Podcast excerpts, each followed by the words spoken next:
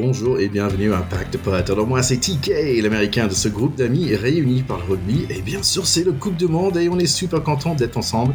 En fait pour parler un peu de rugby, je vais demander à mes chers coéquipiers, euh, mes potes de ce pack, de parler de leur plus grosse roost jamais reçue après ce 96-0. Euh, on va commencer avec mon cher Théodore de Serrani qui a joué à Racing et Puc et euh, Orléans et plein d'autres équipes aussi. Je refuse, je refuse absolument euh, de témoigner en ce sens. C'est impossible pour moi. je vous dirai ça plus tard, une autre fois, mais c'est vraiment un aveu que je peux absolument pas faire. tu prends le Joker, je comprends tout à fait. Mon cher, mon cher Charlie Bayer qui joue, qui jouait à Massif Central de Paris et maintenant à ACBB. Bah, et qui jouait aussi à l'ORC avec toi. Euh, écoute, euh, je cherche mon Joker, mais je crois que Théo l'a pris, donc. Euh... c'est ça. Alors moi c'est assez récent, mais en plus je pense que ça fera marrer les potes parce que c'est c'est un truc qu'on raconte. C'était il y a il y a trois euh, il y a trois saisons. Euh, ma première saison à la CBB donc en fédéral 2. Euh, le dernier match euh, était à Nantes. Nantes, euh, grosse équipe, grosse équipe, 14 contrats pro. Ils étaient coachés par Bergamasco. voilà, donc donc y a une autre dimension. Hein, clairement, on, on, arrivait avec des lance-pierres contre des lasers. Et on a pris une roustasse. Et c'est marrant parce qu'à chaque fois qu'on raconte l'histoire, il met les, les, les, points marqués par Nantes sont un peu plus grands. Mais moi, je me souviens juste de remise en jeu et, euh, et de, de d'essais encaissés. Enfin, c'était un peu ça le match. Et on s'est pris euh, à, c'était 100, 120, 120 points. On s'est, on ouais. Donc voilà. Mais on était parti en slip aussi. Enfin, il y a tout un truc. Et c'était un week-end prolongé. On a fini par passer le week-end là-bas. Et finalement, ce week-end euh, catastrophique sur le plan rugbystique. Euh, voilà, nos valises n'étaient pas que pleines de points encaissés. Elles étaient aussi pleines de super souvenirs puisqu'on a dormi là-bas et, et, bah, il passait un chouette ce week-end à Nantes. Ville merveilleuse. super, super. Bon, on va parler de, de plein de bons souvenirs de ce week-end de rugby euh, pour notre Coupe de Monde, mais j'aimerais bien démarrer, si je peux, par le, petite minute américaine. Euh, vous savez, les garçons, que Messi, il est à Miami. Ouais, et Miami, ils ont quoi d'autre?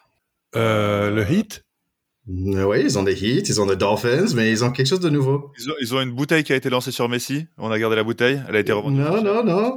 Ils ont du rugby. Ils vont avoir du rugby, en fait. Ah. Les MLR vont avoir équipe à Miami. Est-ce que vous connaissez le nom? Welcome to Miami. Euh, je sais pas. Voilà. C'est pas les genoux coupables. Vous vous souvenez? Les guilty knees. Oui. les guilty knees, non. c'est LA guilty knees.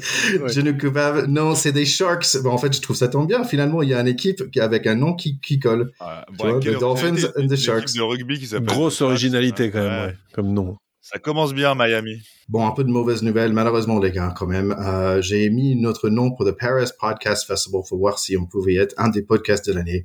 Et malheureusement, on n'était pas accepté. Hein. Mais euh, il n'y avait pas aucun podcast sportif était accepté. Un peu de dommage. Bonne nouvelle, c'est que on a fait un petit truc, on a fait un petit euh, flyer que vous, nos chers écouteurs, si vous envoyez notre votre email, on peut vous envoyer. Vous pouvez imprimer pour mettre dans votre clubhouse, votre bar préféré, votre café préféré. Donc n'hésitez pas à nous contacter sur les différents réseaux sociaux. Sinon, si vous êtes fan de fantasy, n'oubliez pas de nous joindre euh, sur le, site de World Cup, cherchez Pack de Potes. Maintenant, c'est Mara qui a pris le relais, qui est numéro 1, Chekinov qui est 2 euh, et Rugby Condor qui est 3. Et n'oubliez pas, c'est une opportunité de gagner un t-shirt Pack de Potes. Ouais, je profite d'avoir la parole pour faire un coucou à Romain. Euh, Romain qui m'a dit tout simplement euh, j'attends avec impatience chaque semaine votre épisode. Je me sers de vos propos souvent pour expliquer le rugby et les choix des joueurs.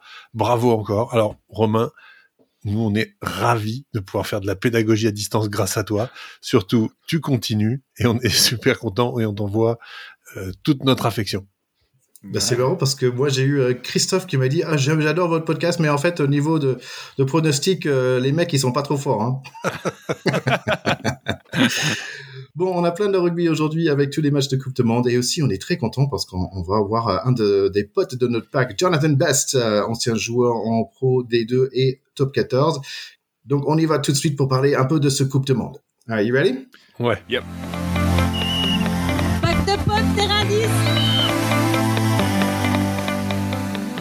Italie, Uruguay. Ouh là je suis en retard. J'ai pensé que le match était le soir à 21h et pas à 18h, donc j'ai raté les quelques premières minutes. En tout cas, c'est 7 à 7 à 30 minutes et les Azuris, ils sont à 14. Uruguay profite de l'été pour un plaquage contre les Italiens. Penaltus est excellent phase de jeu sur la ligne d'en but. Ça pousse et ça pousse et c'est le 11 qui va marquer et c'est transformé bizarrement en espèce de curveball au pied. Juste avant le mi-temps, il va claquer un drop aussi à la Wilkinson. C'est 17 à 7 pour Uruguay. Deuxième mi-temps, Italie essaie de faire avancer le ballon, mais ils ont du mal face à une défense assez solide. Carton jaune pas trop juste, je trouve, contre le centre uruguayen pour un contact avec la tête très légère. Je pense que j'étais plus euh, bousculé dans le métro à Paris. Essai pour Italie par la suite, mais pas si facile. 17 à 14. Finalement, ça débloque un peu côté bleu. Ione profite qu'il n'y a que 14 sur le terrain pour les jaunes-oranges d'Uruguay. C'est le remontada, côté Italie avec un autre essai, ceci par Canon et puis par Brex, 35 à 17. Ça fait 28 points en 20 minutes. Bravo Italie. Il faut faire quelque chose, mais c'est trop tard. Le match va finir doucement à 38 à 17. Ouais, c'est un écart qui est supérieur à celui de France-Uruguay. Donc euh, ça se passe de commentaires sur l'étendue du raté de ce France-Uruguay, mais on en a déjà parlé la semaine dernière, on est passé à autre chose. vaguement, ouais, il me semble avoir vaguement mentionné ce, ce, raté. L'Italie tient son rang en fait de, de, nation euh, montante et euh, si elle a un peu du mal à le prouver en six nations, elle le prouve, elle le prouve en, en Coupe du Monde. Je pense que elle va peut-être un peu un peu redescendre après ces deux premiers matchs parce que les deux prochains seront différents. Mais ce que je retiens moi en tout cas euh, surtout c'est cet Uruguay qui quand même mène à la mi-temps, euh, a bousculé la France, bouscule l'Italie, avait quand même créé la sensation euh, avec un, un, match gagné en poule euh, en 2019. Euh, cet Uruguay bah, pour moi, ça fait relativiser un peu la bousculade que, que la France s'est pris la semaine passée. En fait, disons comme ça, je les trouve très méritants, très à l'envie, très euh, très proche de, de, de, comment on décrivait les Argentins en 2007 en fait quoi un peu à la Grinta et à l'envie et, euh, et ça m'a ça m'a ça m'a plu ce match m'a plu Ouais, je te rejoins. Je trouve qu'ils sont le bienvenu pour la prochaine. J'espère les revoir dans la prochaine Coupe du Monde.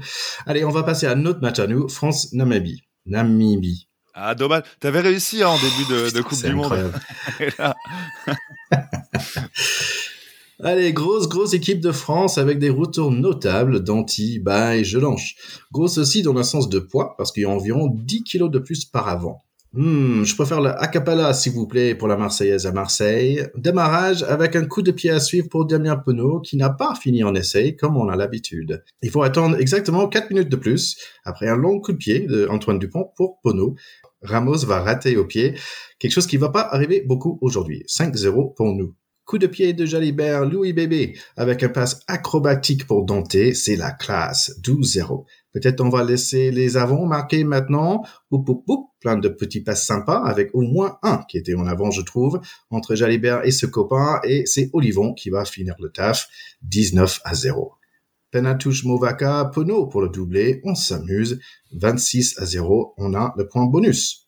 Grosse mêlée, mais Uni Antonio est un peu blessé. Danti va faire son doublé, 33-0, plus de points que milieu de jouer pour l'instant. On va faire notre britannique, ça fait du bien. Petit effrayeur quand même, il sent sur nos 2 mètres, mais Danti va gratter le ballon.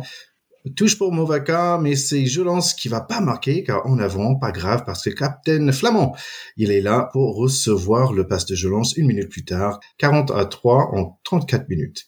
Petit essai pour Dupont, ça fait du bien, 47 à 0. Et dans les dernières minutes de ce mi-temps, Ramos remonte. Dupont a pris un gros choc pendant son coup de pied euh, pour Louis Bébé. C'est 54 à 0. J'aimerais bien qu'il sorte Dupont. Dimitri Yachvili dit pendant le mi-temps, un peu comme toi Théo, il faut marquer un maximum de points pour montrer euh, notre respect pour Namabi. Ma femme dit, c'est pas très drôle. Et puis, elle m'a sorti un théocisme. Vaincre sans péril, c'est triompher sans gloire. J'étais assez étonné. Deuxième mi-temps. Grande question et est-ce qu'on va les laisser marquer? Oui, interception pour essai pour Namibie, mais carton jaune qui deviendra carton rouge. Pourquoi pas un rouge direct, un gros tête contre tête sur notre Dupont national. Dupont qui est sorti, il avait l'air d'avoir très très mal.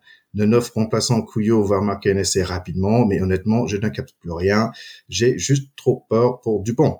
68 à 0. Un autre Français est blessé. Commençons check pour le troisième ligne de La Rochelle. Pas de nouvelles pour Dupont. Je veux juste que le match soit fini maintenant. Jaminet va vite pour nous sauver un essai de contre. Louis Bébé va marquer un long essai. Il va vite lui aussi. Doublé pour Olivon. 82 à 0. J'espère que ça va pour Dupont. 89 à 0. Jaminet marque. Match est fini à 96 à 0. Bonne nouvelle. Record de points marqué pour la France. Mauvaise nouvelle. Dupont est parti à l'hôpital. Alors beaucoup à dire. Bon, évidemment, l'information principale, euh, les deux informations qui se qui se télescopent, c'est ce record de points, avec tout un débat sur la présence de la de, de la d'équipes qui sont là pour euh, servir de pushing ball vraisemblablement le, le, le, les essais de la France 14 au total euh, ressemble ça ressemblait beaucoup à une à une opposition d'entraînement quoi pour être gentil Mais bon, les essais étaient beaux, les passes étaient belles, comme tu dis. Euh, ça a même permis à, à Bébé, comme tu l'appelles, euh, Bielbarret, de, sur, sur, le, sur l'essai de, de Danti, le premier, la, la, petite passe était un peu... Euh, il aurait pu l'aplatir lui-même, on a senti que c'était une passe pour, euh, pour, pour que Danti puisse célébrer son retour, c'était mignon. Mais c'était une belle histoire. Après, euh, après voilà, quoi, score fleuve. Euh, là, la vraie info, c'est cette blessure de Dupont. Alors... Euh, comme tu dis, c'était marrant pendant ton résumé parce que moi c'était exactement ça. En fait, il y a eu un moment où ça commençait, c'était, bah, j'étais content, c'est explosion d'essais, explosion de rugby, c'est, c'est champagne, ça part de partout. Mais en fait, une fois que euh, Dupont était blessé, moi je m'en foutais. Enfin, je, je, là, j'ai dit ok, encore un essai, bah génial. Mais on a perdu notre neuf, donc c'est nul. Et, euh, et, je me suis énervé quand cette histoire de, de, de, de, on lui met un jaune au mec qui fait un attentat sur sur le neuf pour au cas où ça se transforme. Il y a un moment où tu peux quand même mettre des rouges directs, quoi. Je sais qu'il y a un bunker, mais euh, ça m'a énervé, ça, ça va agacer le schnitzel, ça, le, le, truc de, de, de, mettre un jaune qui va se transformer. Évidemment que c'est un rouge. Enfin, c'est un attentat. Voilà. Après, d'autres choses aussi sur tout ce qui a été dit, euh, dit sur sur le capitaine namibien, ce, ce 13 euh, qui a été euh, qui a été harcelé, porté en porté en monstre. Non, ça va. Il a joué au rugby, il a été con, il a il, a pris un rouge mérité. il est fautif, clairement. Après, est-ce que c'est volontaire? Je pense pas que le mec, clairement pas. Hein. Ça mérite pas de se faire de se faire insulter ou de se faire pourrir. Toujours est-il que, pour moi, voilà, euh, dans le positivisme, je vais vous dire un truc, c'est que on a on a assisté au, au, début de la légende qui va s'écrire autour de, de notre, du premier titre français euh, en championnat du monde. Voilà, c'est que Dupont blessé, la France dramatique pleure, les équipes adverses se réjouissent un peu, perdons notre maître à jouer, notre capitaine? Olivon reprend son rôle de capitaine, le grand Charles revient, il y a un avant qui redevient capitaine, ça nous redonne un peu d'élan dans la guerre. On arrive grâce à cette guerre en quart de finale contre l'Afrique du Sud, arrive l'Afrique du Sud qui arrive confiante contre nous. Et là, pam, comme The Undertaker, il y a, y a qui surgit avec une mâchoire en, putain d'acier, et ben c'est d'autres Dupont qui arrive, qui les bat en quart de finale. On arrive jusqu'en finale là-dessus. Et quand on aura ce titre entre les mains, on racontera encore des générations après nous qu'il est revenu d'entre les morts pour aller gagner cette Coupe du Monde avec ses copains qui se sont battus pour lui, qui sont allés chercher cette place pour lui, pour le capitaine. On y va. Et ça a été très beau et on retiendra ça que que que que, que un mort a été ressuscité pour venir chercher cette Coupe du Monde et la porter aux Français. J'adore. Merci, mon Charlie.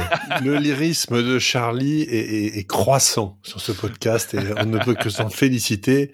Et je vois qu'il va peut-être même finir par être chrétien parce qu'il est carrément dans un trip résurrectionnel maintenant. Donc, euh, c'est, tout est possible avec le rugby. Et, tu as eu une épiphanie. Alors, moi, je serais un peu moins lyrique, si tu peux me permettre, euh, Charlie. il, faut, il faut compenser. Euh, effectivement, score fleuve à la britannique, c'est pas dans notre habitude de laisser zéro point. Et on avait eu l'élégance de laisser un point, mais effectivement le centre, un essai, pardon, euh, mais effectivement le centre euh, avec sa, grossière faute, mais qui n'en a pas fait On peut pas accabler ce garçon. Euh, est, revenu à fait que l'action a été rembobinée et qui sont que le compteur est resté à zéro. On, on peut pas bouder notre plaisir sur certaines actions du match. On n'y est pas revenu parce que il y a trop d'essais mais euh, trois triplés, euh, non un triplé, trois doublés euh, et trois autres essais avec des jambes de feu. Effectivement, Louis Bielbarek a peut-être un peu enterré la place de titulaire de Gabin Villiers. On, va voir sur, sur, le, sur les derniers matchs, mais Il a prouvé qu'il avait effectivement un grand talent et une très belle vélocité, ce qui est important. Il faut avoir des mecs qui ont des cannes. Hein. C'est Richard Tarditz qui nous disait. Il y a toujours une place dans un sport pour un mec qui court vite. et on, est bien d'accord avec ça. Maintenant, euh, la sortie de Dupont, qui est évidemment l'événement, euh, là, on n'en est pas encore sorti de cette sortie, puisque il y a un peu de teasing. Euh, on nous fait de l'émotionnel, il est parti, il revient, il est chez le docteur, mais il va revenir dans le groupe.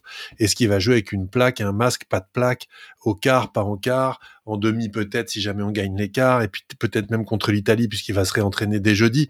Bon, on est suspendu à cette réalité-là. Euh, la vraie tuile, c'est que s'il joue pas, et même à partir de l'Italie, c'est une tuile quand même, parce qu'on sait que ce match est un match piège et on aurait bien besoin de Dupont. Euh, la vraie tuile, euh, c'est que on sait, parce que nous, on connaît le Pinard Test, qu'il faut des joueurs de classe mondiale de 8, 9, 10, 15 pour être champion du monde. Et là, on a quand même 9 et 10, l'un qui est plus là du tout, l'autre qui est potentiellement pas là, le 2 qui est pas encore revenu, ça fait beaucoup. On est extrêmement malchanceux sur cette, sur ce début de campagne mondiale. Je souhaite que le lyrisme de, de Charlie soit le bon, et je pense qu'on peut, on peut tout à fait y croire, parce que une Coupe du Monde, ça s'écrit avec des blessés. Les autres vont en avoir aussi. On a bien vu les Gallois hier. Hein, Dan Bigard s'est blessé, une, une, sale blessure au pectoral. On ne sait pas trop quand est-ce qu'il va revenir. Il a au moins deux semaines sur le flanc. Il peut y en avoir d'autres. Donc, il faut pas s'affoler mais quelle tuile quand même. Voilà, c'est tout ce qu'on peut dire. Moi, moi, je compare ce match, euh, Charlie, en fait, à, un bon film d'horreur, mais en fait, un, genre un, bon film d'horreur horrible, en fait.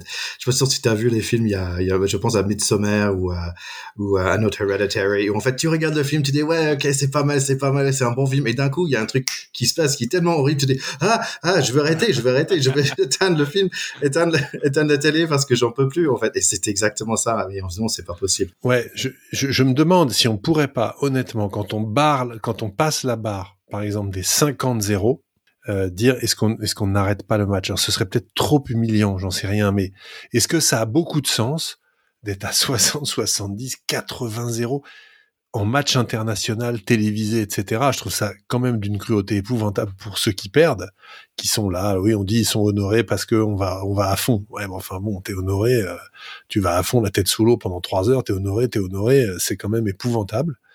Donc, je pense qu'on peut pas faire ça évidemment au niveau international, mais mon petit cœur aurait tendance à dire eh, les gars à 50-0 on arrête, on joue au backgammon à la fin, on boit des canons et puis c'est tout.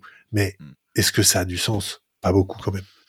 Bah alors je suis d'accord, mais sur sur euh, un truc un peu plus large, et c'est pas du tout ce que tu ce que tu dénonces ou reproches, mais sur le fait qu'il y ait ces petites équipes avec ces écarts de points aussi, enfin ces petites équipes dites petites équipes. Moi, je pense que c'est quand même un, vrai moteur pour ces équipes, cette Coupe du Monde. C'est une vraie représentation, c'est un vrai, euh, il y a un vrai effet, je pense, dans le nombre de licenciés aussi. Ça les, ça les de se montrer et de progresser. Parce que je suis pas sûr que c'est un impact sur les licences en Namibie que les que les que les mecs se prennent 250 points en quatre matchs. Non, mais de, de se prendre, euh... de, se prendre, euh, de se prendre, euh, d'avoir d'avoir une présence en Coupe du Monde. J'en veux pour pour preuve que c'est pas parce qu'on se prend des, des grosses gamelles que c'est le Japon qui détient le record de points encaissés avec euh, avec ses 140 points encaissés contre la Nouvelle-Zélande. Et le Japon euh, dans les dans la dans les deux décennies qui ont suivi a quand même su se, se hisser et faire de cette présence en Coupe du Monde régulière euh, malgré les, les les valises pleines que ça importe, euh, un, tremplin pour pour faire progresser le rugby dans, dans son pays. Donc, bah les gars, je propose qu'on va demander un petit peu à Jonathan Best.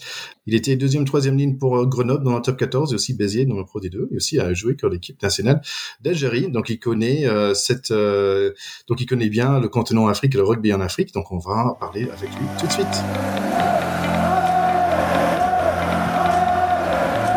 Allez, nous sommes très contents d'avoir avec nous Jonathan Best, qui est revenu en fait sur Pacte Pod. Merci d'être euh, là avec nous, John Best.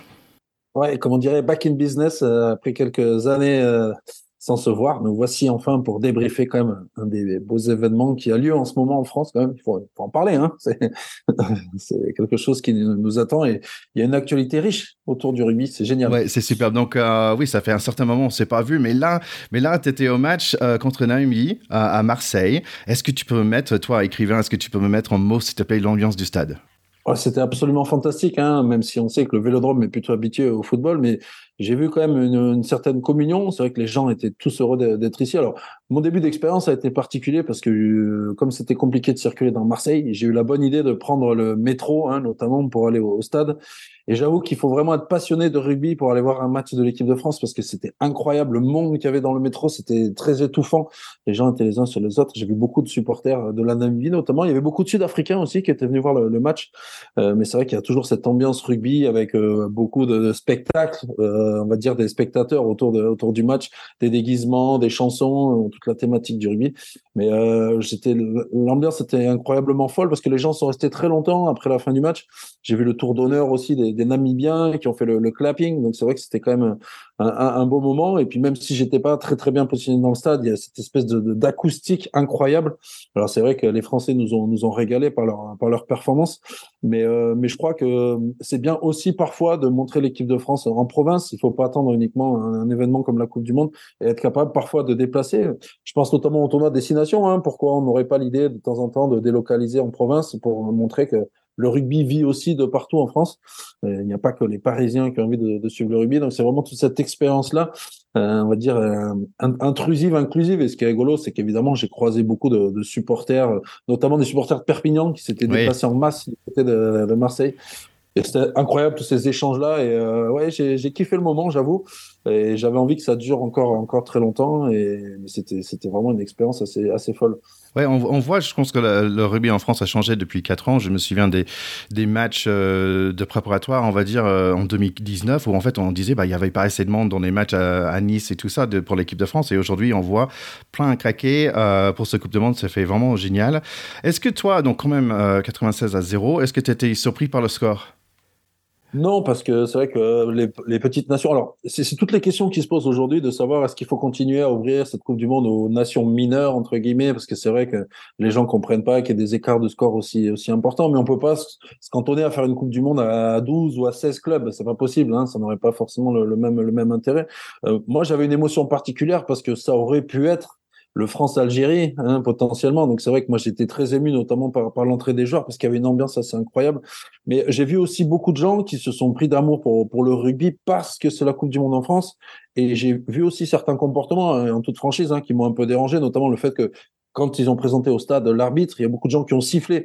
Et je trouve que ça c'est pas très valeur du rugby et il faudrait aussi parfois être capable de dire euh, je viens au rugby, mais il faut aussi que je sois capable de m'identifier aux valeurs qui sont le respect de l'adversaire, le respect de l'arbitre, le respect de l'environnement. On peut ne pas être d'accord, mais c'est trop facile de siffler quand on est dans un stade, un arbitre, sous prétexte qu'il y a pu avoir parfois quelques erreurs euh, d'arbitrage, même si on sait qu'aujourd'hui les arbitres sont, sont, assez protégés par rapport à ça. Donc j'ai vu une population changer, j'ai vu un public très féminin aussi au stade, et je trouve ça assez chouette, hein, notamment les femmes s'intéressent au, rugby, mais je crois que euh, l'événement et en tout cas la, la Fédération française de rugby avait bien travaillé puisqu'il y avait beaucoup de communication aujourd'hui. Euh, on a vu pendant le match notamment des, gros plans sur euh, notamment Grégory Aldritz ou sur Ntamak hein, qui ne participait pas au match. Et les gens ont réagi de façon incroyable. Donc ça veut dire qu'il y a vraiment aujourd'hui cette notoriété cette starification des joueurs de l'équipe de France. Et euh, voilà, il n'y a pas que le foot hein, qui, qui peut être représentatif, mais je trouve vraiment cette idée de voir, c'était c'était un jeudi soir le match, il y avait des enfants, il y avait des familles, et je trouve que cet esprit-là, il faut le garder, euh, être capable aussi parfois de faire le tri des gens qui voilà se comportent pas très très bien. Globalement, c'était une, une belle belle soirée, on va dire, mais il faut faire attention à ces comportements un peu déviants qu'on peut retrouver aussi parfois dans le rugby amateur. Et je crois qu'il faut qu'on préserve aussi notre, notre rugby de, tout ça. Tu, parlais de ton expérience avec l'Algérie. En fait, c'était une question que j'avais. Est-ce que toi, tu es quand même à la retraite depuis deux ans? Est-ce que tu es un peu content quelque part de dire, bah, en fait, je suis, je joue pas face aux Nouvelles-Zélande, euh, des All Blacks et la France? Ou est-ce que tu dis, ah, quand même, ça, ça pourrait être sympa? Bah, je me rappelle hein, quand je discutais avec, mes, mes camarades sur le fait qu'on était en train de jouer les qualifications avec l'équipe d'Algérie. Euh, on savait déjà qu'on tomberait dans la poule de la Nouvelle-Zélande et de la France hein, si on était en mesure de, de, de, de, se qualifier. Et tout le monde dit oui, vous allez prendre 100 points, mais peu importe. En fait, c'est aussi ça que les gens doivent comprendre, c'est que la Namibie, c'est déjà pour un exploit, une, belle performance qui soit ici. Euh, il y a eu tout un tas d'articles, notamment sur pas mal de ces joueurs qui sont qui sont amateurs, notamment un, un joueur qui s'appelle PG Van Lille qui jouait pendant quelques années à Bayonne et qui aujourd'hui joue en Fédéral 2, je crois Mais pour eux, c'est une vraie expérience, c'est un vrai partage. Et ce que j'ai trouvé vraiment chouette à la fin du match, c'est le, tour d'honneur qui a été partagé entre les Namibiens et l'équipe de France. Et ça, encore une fois, c'est très valeur euh, du rugby. Euh, le public a scandé le nom de la Namibie malgré ça et, a compris que cette équipe n'avait pas cherché à fermer le jeu et avait laissé place au spectacle. Et, voilà, mais c'est vrai que j'ai moi c'est ce petit regret de me dire de pas être totalement euh, au bout, de pas être allé totalement au bout de l'aventure. Parce que c'est vrai que rentrer, moi en tant que joueur français, hein, grandi en France, pouvoir vivre cet événement-là, peu importe hein, que ça finisse à 100, 150, 200 points, juste le fait d'être là, d'être présent à cet événement, j'aurais trouvé ça génial. Mais voilà, l'histoire euh, ne pourra pas être réécrite il faut féliciter hein, toutes, ces nations, parce que je crois aussi que euh, le Chili, notamment, qui vient d'apparaître cette année, a montré euh, qu'il y avait quand même des joueurs avec du caractère. L'Uruguay, qui a été surprenant sur quelques matchs. Et moi, je suis déçu d'autres nations qui sont euh, habituées, notamment la Roumanie, que je trouve assez faible, alors que ça fait quelques années qu'ils participent à la Coupe du Monde. Mais je crois qu'il faut qu'on garde ça. on va dire qu'il y a une première partie de Coupe du Monde où on essaie d'expliquer ce qu'est le rugby. Et à partir des quarts finales, c'est plutôt vraiment à la, conquête du titre. Et je crois qu'il faut qu'on aille dans cette dynamique-là, essayer de, de, valoriser les nations mineures. Hein, je le mets toujours entre, entre guillemets les nations mineures pour qu'elles continuent à développer le rugby sur le territoire. Parce qu'encore une fois, c'est euh, le rugby, c'est pas uniquement euh, du sport, c'est aussi toutes les valeurs, c'est aussi l'éducation, tout ce qu'il y a autour. Et je crois qu'il faut qu'on continue à encourager les pays qui veulent développer le rugby et, et particulièrement l'Afrique, qui aujourd'hui a d'autres contraintes, notamment climatiques, quand tu habites au fin fond du désert, c'est toujours compliqué de jouer rugby. Donc euh, voilà, moi je, je, suis content de voir ça, même si c'est vrai que les gens qui connaissent pas, qui sont pas spécialistes du rugby, se disent qu'est-ce que la Namibie fait à la Coupe du Monde? La Namibie a obtenu le droit de participer à la Coupe du Monde, donc il faut déjà les féliciter pour ça. Ouais, ouais tu parlais de peut-être plus d'équipes, ça m'intéresse aussi parce que comme les États-Unis, on n'a pas vu. J'aimerais bien quelques places de plus en Amérique du Nord, comme ça, les États-Unis et le Canada pour, pour être là, parce que je pense qu'au niveau de niveau, ils ont le niveau, quoi, on va dire. Ouais, c'est après, après je crois que c'est pour la première fois de, l'histoire de la Coupe du Monde de rugby, il y a trois nations de l'Amérique du Sud hein, qui sont qualifiées avec euh, Chili, attends si je ne dis pas de bêtises, Chili, Argentine et Uruguay. Euh, c'est vrai que les États-Unis avaient participé à certaines des coupes du monde. Y a eu le Canada aussi qu'on a complètement, qui a complètement disparu de la circulation. Mais tant mieux parce que ça ouvre à, d'autres, à d'autres nations. Et je trouve ça chouette. Après, le développement aussi du rugby à 7 a fait apparaître des, nations. Je parle, je pense notamment au Kenya. Hein, quand je te parle du, rugby africain, euh, le Kenya est, assez fort puisque le Kenya vient de se qualifier pour les Jeux Olympiques, notamment en sortant l'Afrique du Sud. Je sais pas si vous avez suivi l'info par rapport à ça, puisqu'il y avait le tournoi de qualif de rugby à 7 de, de la zone Afrique pour les Jeux Olympiques. Moi, je trouve ça bien de se dire que le rugby peut être pratiqué de partout, par tout le monde, qu'il fasse très froid, qu'il fasse très chaud. Et encore une fois, c'est pas uniquement la discipline qui m'intéresse, mais c'est tout ce qui environne euh, les valeurs, euh, le collectif, tout un tas de choses comme ça qu'on évoquera sans doute après avec euh, l'équipe de France et, et, notamment la blessure de Dupont qui, pour moi, pourrait être une bonne nouvelle pour l'équipe de France. Je fais un petit teasing, c'est important. ouais, c'est la question que j'avais pour toi, parce que bien sûr, à la maison, bah, d'un coup, j'étais sur mon téléphone en train de regarder, mais qu'est-ce que c'est qu'est-ce comme blessure et tout ça. Euh, toi, tu, imagines, je sais que euh, avoir des blessures et être blessé et, se, remettre sur le terrain, c'est un chemin. Et toi, tu as vécu pas mal aussi. Euh, tu t'imagines jouer juste quelques semaines après un tel blessure? Bah, alors, on est habitué nous, à la douleur. Hein. Je t'avoue que pendant toute ma carrière, je ne crois pas avoir commencé un match en étant à 100% de mes capacités. Euh, voilà, les douleurs dans le dos, les douleurs, le nez. Moi, j'ai joué plusieurs fois avec le, nez cassé. Mais là, j'ai l'impression que la blessure est quand même, euh, est quand même assez, assez virulente, sachant que avec les résultats du week-end, on se rend compte que potentiellement, ça pourrait être l'Afrique du Sud quand on en quart de finale. L'Afrique du Sud n'est pas réputée pour son jeu d'évitement et je ne sais pas si Dupont devrait prendre euh, la responsabilité de aggraver sa blessure. C'est ça aussi le risque, hein, parce qu'il a une carrière à gérer, c'est encore un jeune joueur. Mais euh, je comprends aussi qu'il a envie de, de, de, participer à cet événement parce qu'une Coupe du Monde en France, c'est pas non plus euh, tous, les quatre matins. Mais, mais l'idée, c'est quand même de, de préserver la santé du joueur. On fait très attention notamment aux gestes défensifs pour essayer de préserver la sécurité des joueurs. Je ne sais pas si ça sera un bon exemple de, de, mettre ce garçon sur le terrain, sachant quand même que la blessure reste relativement grave, hein, une fracture du, visage. Alors je t'avoue qu'au stade, ça s'est vu tout de suite. Hein. Alors moi, c'est vrai que j'ai l'habitude, mais quand je l'ai vu sortir, on a senti qu'il a retenu son, son, émotion et ses larmes. Il a senti tout de suite que c'était quelque chose de grave. Et je vais revenir aussi quand même sur, sur le, joueur qui l'a blessé, hein, il s'appelle euh, Johan Deisel. Il paraît-il qu'il aurait été victime, notamment sur les réseaux sociaux, de, pas mal de gens qui ont été très agressifs vis-à-vis de lui. Le, rugby reste un sport de contact. C'est un incident de jeu. Je crois pas que ce soit volontaire. En tout cas, il n'a pas décidé de, lui faire mal.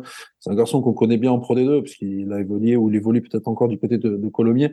Je crois qu'il faut aussi respecter le fait que ben, les Namibiens, eux, leur objectif, c'est aussi d'être le meilleur possible pour potentiellement se faire recruter par des clubs en Europe et progresser dans leur carrière. Voilà. Donc après. Euh, évidemment, euh, évidemment, c'est malheureux pour l'équipe de France parce qu'on accumule les blessures à des postes importants. Mais visiblement, d'après les dernières nouvelles, il devrait peut-être être de retour. Ce qui, pour moi, est peut-être quelque chose de négatif, mais euh, voilà, peut-être on évoquera ça un peu plus tard. oui, bah, en fait, oui, j'ai l'impression que tu es en train de dire que euh, cette équipe de France peut aller plus loin sans notre meilleur joueur. Je crois qu'on a un exemple très concret hein, avec la Coupe du Monde de foot. On avait euh, Karim Benzema notamment, hein, qui était Ballon d'Or, qui venait d'être le meilleur joueur du monde et qui a euh, volontairement pas été choisi. En tout cas, on a vu toutes ces histoires hein, autour de Didier Deschamps, qui n'était pas pas certain de vouloir le sélectionner. On s'est rendu compte que l'équipe de France a fait un beau parcours, que ce soit en 2018 ou en 2022, sans son meilleur joueur. Et en fait, je crois que l'essence même de notre sport, et j'insiste là-dessus parce que je crois que c'est important, c'est que c'est un sport collectif.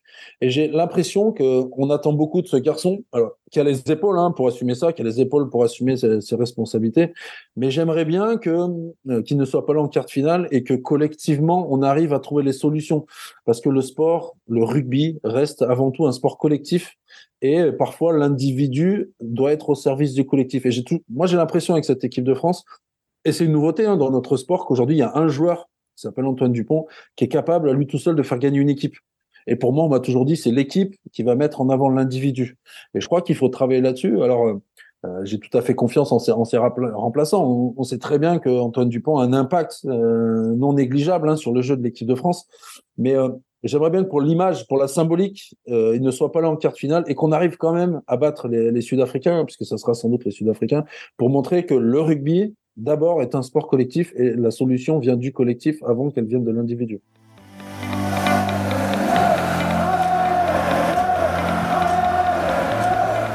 Donc merci à John d'être passé sur l'émission. En fait, j'ai posé d'autres questions et que nous allons entendre à la fin de cet épisode. Donc euh, restez jusqu'au bout. C'était cool de réentendre Jonathan. Mais il n'y a pas que Jonathan, il y a aussi des un peu plus anonymes, enfin pour des qui jouent pour des clubs un peu plus anonymes. Il y a vous qui allez voir les matchs et la semaine dernière, on a eu une petite ambiance de match. Et ben cette fois-ci, c'est mon copain Looping qui était à Marseille et qui nous donne ses impressions après ce France-Namibie. Alors, tes impressions du match, Arthur? Je crois qu'on a gagné, non? Ah ouais, putain. 96 quand même, hein. dur pour les Namibiens. Normal. Normal. Ah, mais c'est bon signe. c'est normal, c'est que c'est bon signe. C'est le feu au vélodrome.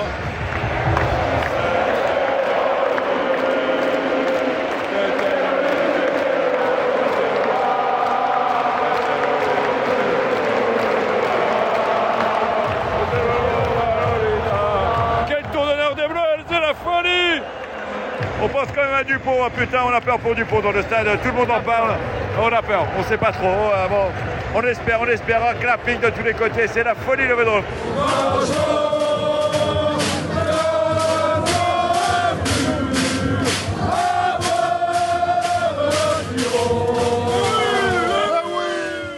Bon, c'était pas les seules personnes qui sont allées voir un match. Moi aussi, ce week-end, j'ai eu le plaisir d'aller voir un, match avec mon pote Christophe et Vincent qui joue à Saint-Genès-Laval, euh, qui joue au rugby au Saint-Genès-Laval, et surtout avec mon fiston. Je suis allé voir Argentine-Samoa à Saint-Étienne. Et j'ai décidé de pas prendre des notes pour même bien profiter de mon expérience. Et quoi dire par rapport à ce match? Bah, il faisait un météo de Saint-Étienne, quoi, donc pas très beau, froid, avec la pluie, donc beaucoup, beaucoup de fautes de main. Le stade était rempli avec des Argentins qui chantent, qui chantent et qui chantent encore. Samoa plaque comme des soldats, vraiment. Dommage qu'ils n'avaient pas de tout de jeu de pied. Leur neuf était aussi bon avec son coupe improbable euh, que leur 10 était mauvais dans ce match. Euh, les réseaux sociaux disaient que c'était pas un bon match, mais franchement, j'ai pris énormément de plaisir. À un moment tout à la fin où le match était d'un coup très proche, où Samoa avait un peu de momentum, comme on dit, mais malheureusement, c'est l'Argentine qui a fini avec la victoire, sans montrer grand chose. 19 à 10 pour Argentine. Oui, c'était un match de costaud. On s'y attendait. Euh, les Argentins étaient quand même euh, très déçus d'avoir loupé leur match contre les Anglais. Donc, euh, je pense qu'ils avaient à se faire à se faire pardonner, à se racheter. Ils ont réussi à le faire avec effectivement du petit bois laissé sur les bords du terrain et sur la pelouse, comme on dit souvent. Et je pense que dans le stade de Saint-Etienne, même s'il y avait du bruit, tu as dû entendre des... taper quand même un peu sur les impacts. Allez, on passe à Portugal, Georgie. Déjà 7-0 après un essai rapide de, de Georgie. Euh, des échanges euh, épicés, comme on dit chez moi, spicy. À 11 minutes, c'est un temps fort pour des Georgiens hein, qui arrivent aux 10 mètres euh, juste avant, un petit en avant. L'attaque de Georgie est plutôt en forme, je trouve, et euh, la réponse des Portugais est assez confus. Le 19 Georgien Agashvili est très très actif. Pas de question, la barbe de cette Coupe du Monde, il va au talonneur georgien. 13-0 pour Georgie et paf, dans un seul action, le 14 de Portugal va faire un super essai. 13 à 5. D'un coup, les choses s'ouvrent un peu plus les deux côtés. Le pilier portugais plaque sur les bras, donc carton jaune. Et ensuite, grosse erreur de ma part. Je suis allé marcher dans les vignes de Beaujolais au lieu de regarder de fin de ce match. Portugal est revenu en tête avec un super essai du 14 encore. Portugal alors devant 18 à 13 et trois minutes à la fin, c'est les Georgiens qui vont égaliser.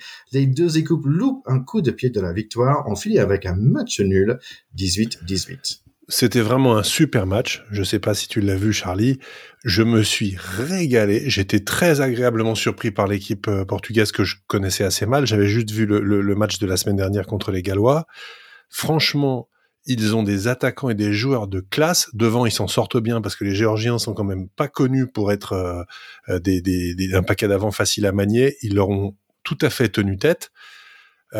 ils passent c'est eux qui ont le dernier coup de pied. Malheureusement, un souffle de la victoire 20-18. C'est vraiment dommage qu'il n'y ait pas eu une victoire, je trouve, dans ce match, parce que c'est toujours frustrant le match nul.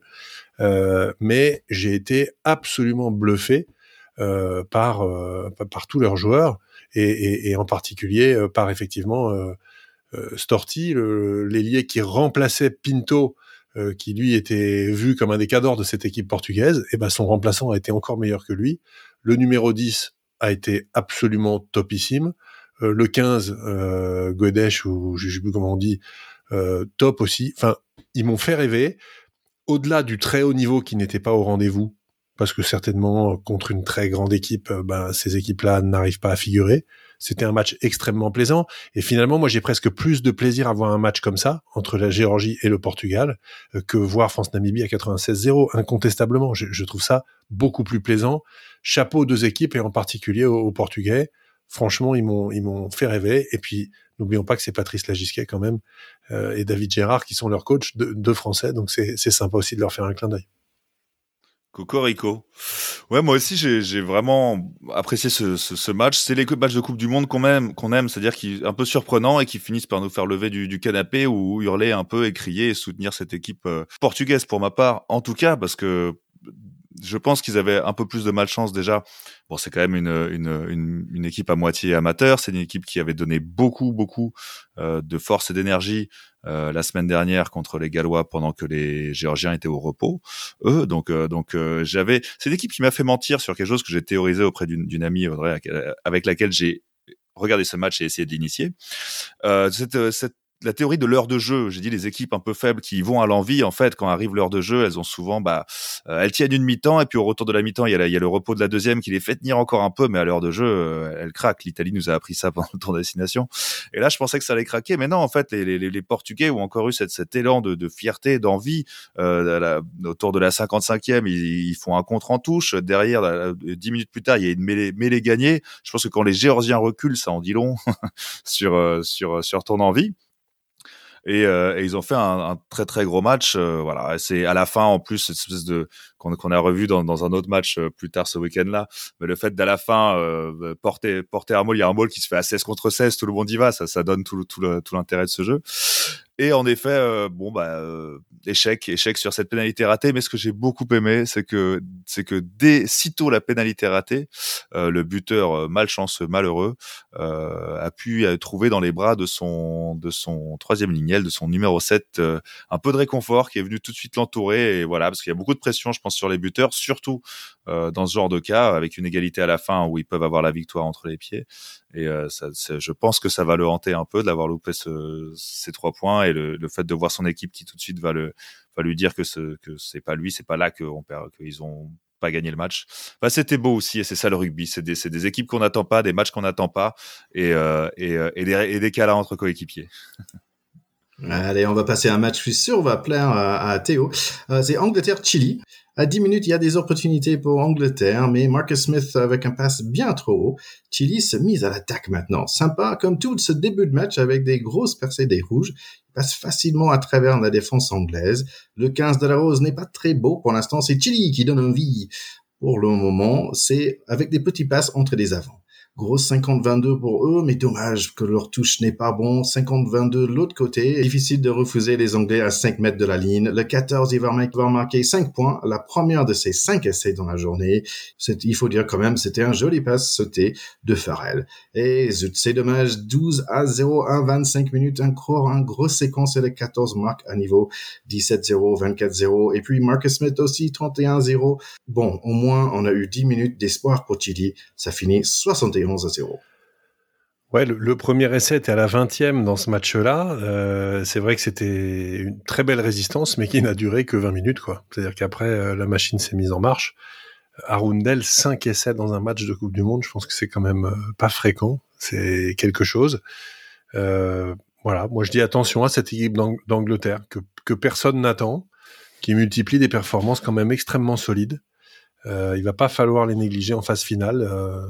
Ils n'ont pas beaucoup de points faibles sur ce qu'ils montrent et ils emmagasinent tranquillement de la confiance. Euh, bon, avec, euh, me semble-t-il, euh, du talent, des atouts, des choses à des choses à montrer. Donc attention à eux quand même.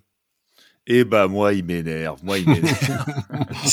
il m'énerve parce que voilà, c'est plus l'Angleterre que c'était, ils sont pas menaçants, ils arrivent, leur premier match était pourri, ils, ils, bon, intelligent, on en avait parlé, hein, mais intelligent, évidemment, euh, pragmatique, il euh, n'y a, pas à sourciller, il y a aucun débat là-dessus, mais euh, voilà quoi, c'est ils sont pas emballants, ils sont pas entraînants et, ils font leur petit leur petit chemin dans dans dans, dans cette poule qui, qui est qui est pas dure et, et ils m'agacent. Voilà, c'est tout ce que j'ai à dire sur les Anglais.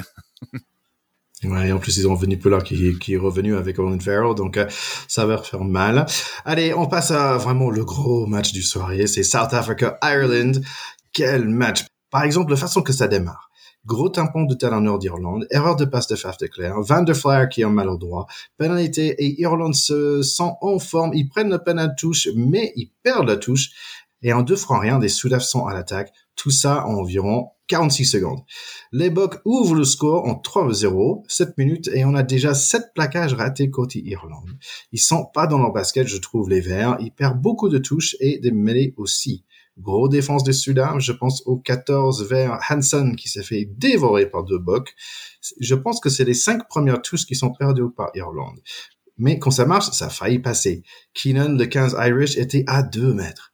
Ça fait que 15 minutes et j'ai l'impression qu'il y a plein de choses qui se passent.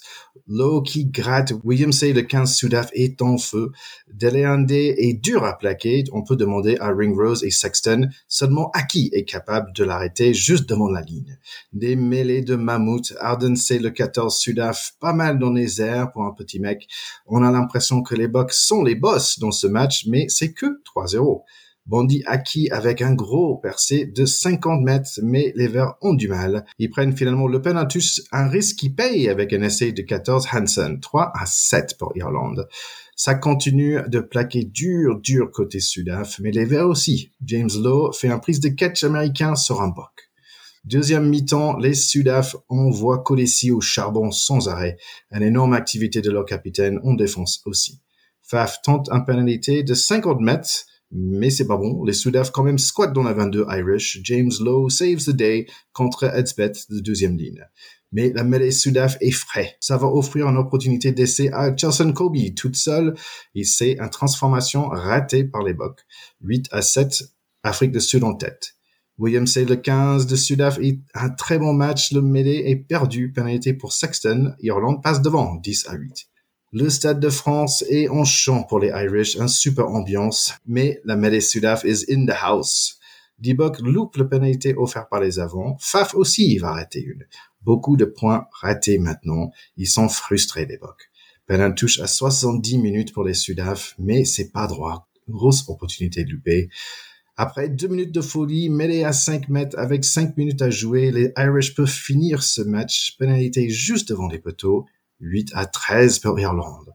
3 minutes et il faut un essai pour les. Penalty touche et balle de match, 10 secondes à jouer. Moll qui avance, mais le ballon ne sort pas. Le stade éclate en chant zombie, car Irlande a gagné. Allez, mon cher Charlie, t'étais là dans les stades. Ouais, oh là là, mais c'était incroyable. J'ai eu la chance, le, privilège, vraiment privilège, parce qu'il y a un moment, en étant dedans, je me suis dit, mais quel, enfin, on est chanceux, on est chanceux d'être là. C'était un match incroyable. Après, dans le, dans le, dans le rugby pur, je pense que c'est un, un, match euh, dont on peut percevoir toute la, toute la finesse et le raffinement à la télé mieux que dans un stade parce que dans un stade c'est beaucoup oui parle-nous surtout de tes émotions dans le stade Charlie parce que je crois que c'était quelque chose quand même. Bah, complètement complètement mais les, les Irlandais déjà sont fous. Non mais on le savait déjà avant mais c'est incroyable. Quand on rentre, bon déjà le, le, stade était complètement acquis à la cause à la cause irlandaise, hein, le, les pauvres pauvres Sudaf ont dû se sentir un peu seuls dans ce stade, mais euh, mais euh, à l'annonce du nom de Sexton, ça a, ça a gueulé, c'était incroyable. C'est c'est c'est un dieu vivant pour eux. C'est j'imaginais pas la, la la ferveur qui qui entourait ce joueur. Il y avait un mec dans le euh, public qui avait une pancarte Johnny Sextoy. J'ai trouvé ça. J'ai trouvé que c'était pas mal. très très bon. Et euh, et aux c'était fabuleux. Enfin j'en ai j'en ai des frissons évidemment. Euh, j'ai même eu, euh, je me suis senti un peu ancien, mais il y a le, le, coach de la touche qui est sorti et qui s'est fait acclamer. Il y a Paul O'Connell en, en sortant qui s'est fait acclamer. Bon, euh, comme tu l'as dit, hein, le, le il s'est fait acclamer avant le match, mais c'est vrai que les, les, les, premières touches perdues en, pendant le match euh, lui auraient peut-être valu autre chose que des applaudissements.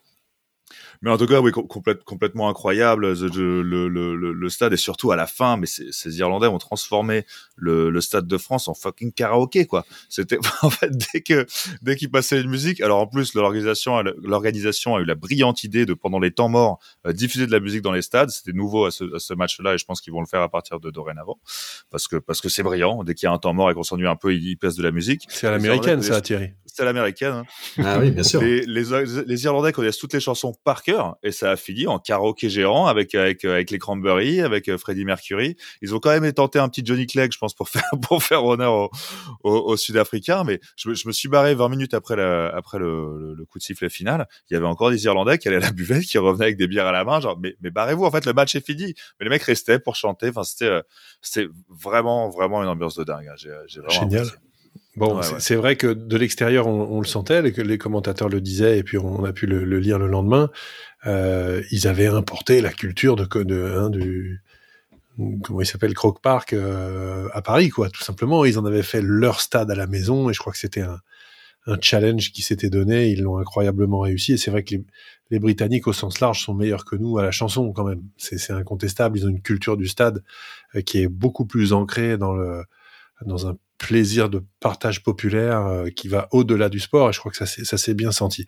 Après sur ce match, euh, moi j'ai été je suis resté euh, un peu sur ma faim parce que malgré tout d'abord j'ai trouvé que c'était un match dans lequel il y avait beaucoup de déchets techniques pour des équipes qui jouent les imbattables et qui prétendent au titre mondial dans un match clé que tu as coché depuis longtemps rater tes cinq premières touches, c'est pas possible, et laisser 11 points au pied euh, quand, quand tu prétend être champion du monde sur un match clé, c'est pas possible non plus. Les Sud-Africains, là-dessus, même si évidemment les Irlandais n'ont pas démérité, mais ils ont donné le match. Ils finissent à 8-13, ne serait-ce que s'ils en avaient mis, allez, deux de plus, ils étaient devant, ils en laissent quatre. Ça n'est pas acceptable à ce niveau. Et pour moi, euh, c'est une vraie question sur cette équipe sud-africaine. Et je pense que les Français, qui sont leurs adversaires maintenant désignés pour le quart de finale, sauf catastrophe contre l'Italie, doivent complètement creuser ce, sillon. C'est-à-dire, on sait que Libok maintenant est vu comme le mec qui se trouve face au perche, donc il est forcément dans le doute. Euh, il y a eu plusieurs matchs d'affilée comme ça. Ils ont perdu Mars qui était un talonneur, ils ont fait venir André Pollard pour le remplacer. C'est quand même un désaveu incroyable pour la sélection en amont de cette Coupe du Monde. Finalement, ah merde, euh, on aurait dû prendre Pollard. Mais il fallait peut-être y penser avant, les mecs. Euh, qu'est-ce que c'est que ce trip? Et puis pourquoi vous l'aviez pas pris? C'est sans doute que c'est pas non plus un mec qui apporte d'énormes garanties dans le jeu. Alors oui, il a un gros coup de latte. Ça, c'est incontestable. Mais si vous aviez pas envie de le faire venir, maintenant, il va pas d'un seul coup devenir euh, le revenant qui va euh, sauver la patrie. Euh, moi, je pense que il y a une vraie question sur l'animation au du, au, centre du terrain côté sud-africain ils ont une seule option, c'est fin de percu, percu avec euh, des qui est un monstre. Donc ça, c'est c'est incontestable, c'est un joueur mais hallucinant et j'ai pas du tout envie d'être en face de lui euh, une après-midi. Ils ont des flèches sur les ailes parce que RNC, Colby et Will MC à l'arrière, qui est d'une adresse extraordinaire sur pour le coup sur le jeu au pied et Sexton l'a testé un paquet de fois. Lui, il a vraiment répondu présent. Mais moi, j'ai quand même un vrai doute du coup sur cette charnière sud-africaine. Et je trouve que on a beau dire dans le jeu d'avant, euh, les Sud-Africains n'ont pas été euh, dominateurs en dépit de leur gabarit impressionnant. Oui, ils ont bien joué le contre en touche, mais la bataille des rucks, elle a été gagnée par les Irlandais, qui là-dessus ont été exceptionnels dans le jeu au sol. Ils ont gratté un paquet de ballons, ils ont, ils les ont pas lâchés là-dessus, et donc j'ai été plus inquiété par les Irlandais, notamment dans leur jeu d'avant et dans leur capacité euh, dans les rucks euh, à s'imposer que finalement dans le jeu complet où il m'a semblé que la faillite du buteur a quand même scellé ce match euh, de façon un peu erronée. Attention, mon cher Théo, j'ai l'impression que tu dis du mal de, mon faf euh, de Claire. ça me, tu vois, je suis contrarié, je sais pas quoi dire. Allez, Charlie, t'as quelque chose? Ouais, pour parler un peu plus du match euh, que plutôt que ce, ce qu'il a entouré, plutôt que de l'écran. Hein. Euh, j'ai beaucoup aimé. J'ai vu dans un média euh, anglais sur les sur les réseaux, un titre c'était Paris War, et, et, je, l'ai vraiment senti comme ça. C'était vraiment, c'était c'était âpre, c'était rude, c'était un, un, truc de, de gros quoi. C'était et, et, j'en veux pour preuve moi l'action juste qui, qui a vraiment synthétiser, synthétiser ça, le fait que les, que les avants avaient, avaient un vrai ascendant au-delà de ce qui s'est passé sur les, sur les phases de conquête, en touche, pardon. Il y avait la, cette phase de conquête de la mêlée et ce fameux banc en 7, 7 avant pour, 7 avant pour euh, 1, 3 quarts. Euh, quand ils ont changé d'un coup la deuxième ligne et le 8, euh, la mêlée d'après, ça a été euh, les deux pilars, euh, les deux pilars embarqués. Ah, ça a été en bas, mais ouverte en deux. Ils ont vu Notre-Dame de Paris. Les, les, deux pilars sont sortis, complètement. les deux pilars euh, sud-africains sont sortis, mais comme des explosants du truc. Enfin, j'aurais été en fait, c'est vraiment, c'était très démonstratif de à la fois ce, cette âpreté de cette Paris War et de l'importance de, de, du banc de gros, hein, on, va, on va dire comme ça, euh, du blanc résistant, du banc résistant en plus de 100 kilos. Donc euh, voilà, c'était un peu un peu mon idée de. Juste, juste un dernier petit mot sur ce match hein, qui était effectivement quand même un grand moment de rugby. Hmm. Plus ça va, plus je déteste Sexton, que je trouve odieux. Le mec ne sourit jamais, il est insupportable. Donc euh, ça devient le Owen Farrell euh, dans ma tête, voilà. Et en revanche, j'étais quand même très admiratif de la performance de deux joueurs. L'ailier d'origine néo-zélandaise, Love, qui a fait un match énorme. À un moment, il a pris Ben Zebet, il te l'a plaqué, il te ah l'a soulevé, il te l'a trimballé sur trois mètres honnêtement, je pense qu'il n'y a pas beaucoup d'ailiers qui peuvent se targuer d'avoir fait ça dans leur carrière. Donc, rien que pour ça, chapeau. Et l'ex meilleur joueur du monde, Van der Fleer, a fait un match en défense de folie, de folie quand on aime le jeu d'avant. Voir des mecs comme ça sortir des matchs pareils dans des contextes où le thème c'est le combat. Franchement, chapeau aussi. Donc, rien que pour ça, je trouve que malgré tout que la victoire des Irlandais est méritée. Ouais, je, suis d'accord. J'ai vu Etzebet se faire soulever par un allié. Je pense que je peux crever tranquille. C'est ça. Allez, on y va. Il nous reste des matchs de dimanche. On va démarrer rapidement alors avec euh, Scotland-Tonga, l'Écosse contre Tonga. Euh, L'Écosse, c'est une équipe qu'on connaît bien. Par contre, j'ai envie de voir leur attaque. Ça démarre assez égal, 7 à 3. Tonga qui a envie de jouer, ils sont costauds devant aussi eux. Assez pour mettre Vandermeer par terre et faire voler leur centre. Match assez libéré avec beaucoup de turnover quand même. Le 14 Kata euh, qui va marquer avec un essai dans le coin pour Tonga. C'est bon au niveau de pied, donc c'est Tonga qui gagne 10 à 7. Tonga défend à merveille, mais un faute donne un peine à touche et Vandermeer les dons de coin, 12 à 10 pour Écosse. Stein va marquer le prochain, jolie passe de Finn Russell. Carton jaune sur le 11 rouge avec un, pour un plaquage trop haut. Dommage pour Tonga parce que je pense que ça va se payer cher. Essai de bonus juste avant la mi-temps, 24 à 10. Van der Merle retrouve ses forces. Il dépasse quatre défenseurs pour servir son allié pour un essai. 31 à 17. Et tout doucement, c'est clair que l'Écosse va gagner ce match haut la main. 45 à 17 à la fin. Ouais, c'était pourtant une opposition qui était euh, très féroce au début. Les, Tongiens, fidèles à leur réputation, se sont pas échappés dans les contacts euh, ni globalement. Après, c'est dans la défense collective qui peine euh, quand le match s'emballe et quand le, quand le temps dure un petit peu. Euh, pour autant, c'était pas une promenade de santé pour les Écossais. Moi, j'ai, comme d'habitude, alors, Finn Russell, qui est vraiment un joueur qu'on adore, pas seulement parce qu'il a joué au Racing, Charlie, c'est vraiment l'anti-Sexton. C'est-à-dire, ce mec se rappelle que le rugby est un jeu. Il a la banane du début à la fin, même quand il joue contre les Tongiens avec des mecs qui font trois fois son poids, qui vont lui rentrer dedans. Il est content. Il a fait une passe laser sur un essai, peut-être le 3 ou le quatrième, ces fameuses faces à plat, où il a eu parfois euh, des des contrevenus parce que euh, il se faisait intercepter. Il en a fait une, je pense que c'est tu sais quand tu chronomètres euh, le, service de Joko quoi, 210 km heure, mais je pense que la passe à plat de Russell sur cet essai-là, il faudrait la chronométrer. C'est une pure merveille. Et puis euh, moi été très heureux de retrouver Van der Merwe avec son jeu. quand il est comme ça, il est extraordinaire. Voilà, quand il arrive à partir quasiment arrêté rentrer un espace, deux espaces, trois espaces, boum, raffut, tac, tac. Il est fantastique. Et dernier, dernier truc, et après j'arrête. Je savais que Kinghorn était un joueur de talent euh, sur les remontées, sur les ballons hauts. J'ai découvert qu'il avait une pointe de vitesse de folie parce que il, il a repris euh, sur l'essai qui est finalement refusé. Il remonte les deux tiers du terrain à la course. Euh, T'as l'impression que l'autre il est arrêté, quoi. Le, le mec sur qui revient. Bref, j'ai adoré les Écossais comme souvent et surtout, encore une fois, Finn Russell, mais hmm. on te rêve, voilà. Il est d'une finesse. Pardon.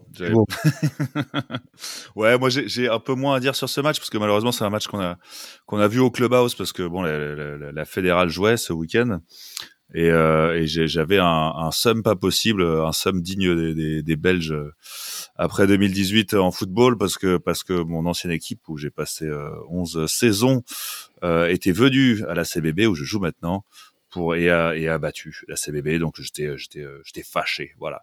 Mais euh, ben un petit truc m'a donné le sourire quand même c'est que notre notre Larto est de retour et bien de retour parce que euh, bon en rugby pour ceux qui savent un peu moins mais on met euh, mais euh, pour quand quand on porte le ballon vers l'extérieur quand on porte le ballon et qu'un défenseur vient sur nous on peut on, on, permet à, à son coéquipier de se décaler quoi. Et Larto nous a passé un petit un petit décalé kata voilà, qui était, euh, qui était très beau pour tous les connaisseurs de la compagnie créole. J'applaudirais là-dessus. Les Sudaf, leur truc, c'est plutôt eux le découper, décaler, je crois. ouais. Si je peux me permettre. Surtout la première partie, ouais. je crois qu'on a perdu Thierry. Ouais, ouais, je, suis, je suis paumé. Allez, on va passer au dernier match pour le week-end. C'est Pays de Galles contre Australie. Moi, j'attendais grand chose de ce match. C'est 7 à 6 à 13 minutes. Bigard est déjà blessé. Australie est en mode on va gagner tous les mètres avec nos avants. Mais ils font des petites erreurs. Match difficile à suivre parce que ma Freebox déconne. Quand même, dangereux les Australiens, le 8 et le 6 en particulier. On a l'impression qu'ils sont là pour faire mal. Mais toujours plein de ressources et très réalistes, les Red Dragons de Pays de Galles. Trois pénalités de plus. C'est 16 à 6 pour le mi-temps. Super essai par le centre gallois Tompkins, coup de pied par Anscombe qui a remplacé Bigard. C'est devenu assez évident que les Wallabies sont cuits et ne reviendront pas dans le match. Gros score pour les Gallois quand même, mais sans le point bonus. 40 à 6. Ouais, c'est un séisme. Hein. Euh, c'est qu'un match de rugby pour nous, mais il faut pas oublier que pour le, pour le pays continent australien, c'est un véritable séisme. C'est la première fois de toutes les coupes du monde que euh, l'Australie va être éliminée en phase de poule. L'Australie, c'est quand même deux fois champion du monde euh, depuis la création de cette compétition. Faut jamais oublier qu'en Australie, le rugby à 15 est loin d'être le sport numéro un, puisque le 13 est quand même pas mal plus populaire là-bas, et qu'il y a aussi le fameux OC Rules sur lequel euh, on, aimerait bien un jour faire une émission, parce que c'est un, un, sport assez extraordinaire. Néanmoins, c'est une nation sportive, deux fois championne du monde, Néanmoins, euh, c'est une équipe qui arrive quand même dans cette compétition avec un effectif qui ressemble à quelque chose, et c'est un échec absolument patent de, de l'encadrement de cette équipe. Qu'est-ce qu'on a vu? Euh, Eddie Jones, il a pris le parti de faire jouer pas mal de jeunes joueurs en disant bah, on, passe à autre chose, on donne leur chance à une nouvelle génération. Très bien, mais c'est une équipe qui ne joue pas en équipe. On a eu une pléthore de pénalités, d'actions avortées avec des mecs qui font un truc bien et qui ensuite font n'importe quoi parce qu'ils savent pas à qui l'a donné, des ballons perdus, en veux-tu, en voilà. L'ombre de l'équipe d'Australie, euh, des grandes années, y compris quand ils nous ont battus en finale de la Coupe du Monde en 99, ce qui nous avait partiellement gonflé, même si à l'époque Charlie euh, n'était pas encore en âge de regarder le rugby, euh, mais nous, avec Thierry, on avait les boules à l'époque. C'était les Australiens qui étaient en face, pas encore en qui France, soulevaient moi, la coupe. euh. Et toi, t'étais pas encore en France. Ben, moi, j'avais les boules. Voilà. Je, je savais même pas que le rugby existait encore. Mais moi, qui étais un, un grand fan de, de Matthew Burke, de David Campese un peu avant, de John Hills, qui était le deuxième ligne buteur, qui était un mec d'une classe folle, qui a été meilleur joueur du monde, capitaine des champions du monde, qui butait. Euh, tous ces joueurs-là, ils se retournent pas dans leur tombe, ils sont pas morts, mais ils se retournent dans leur maillot de, de des Wallabies, ils ont ils ont mal à leur kangourou quoi. C'est c'est terrible, c'est terrible. Euh, à contrario, j'ai adoré les Gallois, j'ai redécouvert quelques jeunes joueurs, un Davis, un Williams qui se remplacent l'un l'autre à, à, la mêlée, euh, et surtout Gareth Anscombe qui prend le relais de Dan Bigard et qui casse la baraque, qui fait un match d'enfer comme rêve d'enfer tous les remplaçants du monde. J'arrête là. Bon, je vais juste prendre note pour mon petit dictionnaire en français. Donc, mal, alors kangourou. c'est, c'est, c'est une création originale. hein. Ah, je me suis enflammé là. bah, euh, moi, en fait, les Gallois, ils m'ont un peu énervé parce que depuis le début de la compétition, ils m'énervent. Je, je les trouve pas, euh, pas bons, euh, pas un peu comme comme j'avais décrit les Anglais tout à l'heure. Et là, en effet, oui, euh, ils, ils ont ils sont passés dans une autre dimension, clairement. Et au même titre que bah tu parlais de Sexton tout à l'heure, moi je pense un peu ça de de, de Bigard quoi, qui m'énerve, il m'énerve, voilà, son attitude, son quand quand contre le Portugal, il a avait pourri son autre joueur pour pour je sais pas quelle action quand quand euh, quand en 2019, il saute de joie alors qu'il a gagné à 15 contre 14 contre nous et peu. Enfin il m'énerve ce mec là, il m'a pourtant on parle on dit que du bien de lui hors terrain mais il m'énerve un peu. Et là bah là, il a fait un geste de classe, il ça a été le premier à aller féliciter euh, celui qui l'a remplacé tôt euh, euh, durant ce match. Donc euh, bon voilà, il, il- les Gallois m'ont énervé, mais là là ils, ils sont obligés de remonter dans mon estime et ça m'agace un peu. On peut aussi noter euh, sur, sur les, les faits remarquables euh, le troisième ligne et capitaine Morgan qui a été au four et au moulin gallois qui à un moment tape un coup de pompe de ses 22 et qui va chercher un 50-22. Donc ça c'est Ah ouais, assez ouais. énorme. C'est un coup de pompe mais gigantesque tapé par un troisième ligne pour aller chercher un 50-22. Là aussi, il s'en souviendra tu là. C'est le moment de parler des, des matchs pour la semaine à venir. Allez, on va démarrer. Euh, je vais dire les matchs. Théo, tu vas démarrer. Uruguay, Namibie. Uruguay. Quand- euh, avec ce qu'on a vu, il, y a, il risque pas tellement de se passer autre chose. Japon, Samoa. Japon. Nouvelle-Zélande, Italie. Nouvelle-Zélande. Et avec les points bonus ou? Oui, probablement avec le point de bonus. Oui. Argentine, Chili. Oh l'Argentine dans ce dans ce match d'Amérique du Sud. Fidji, Géorgie. Ah, Fidji. Écosse, Roumanie. L'Écosse tout de même. Australie, Portugal. Ça va être dur pour les Portugais, je pense. La vengeance. Euh, Afrique du Sud, Tonga. Euh, J'ai parié pour l'Afrique du Sud, mais euh, mais du coup il y a ton copain là qui, qui critique nos pronostics, euh, qui va me juger, donc euh, j'espère qu'il qu'il se souviendra de que j'ai parié pour l'Afrique du Sud. Allez, pour finir cet épisode, on va revenir sur mon conversation avec Jonathan Best.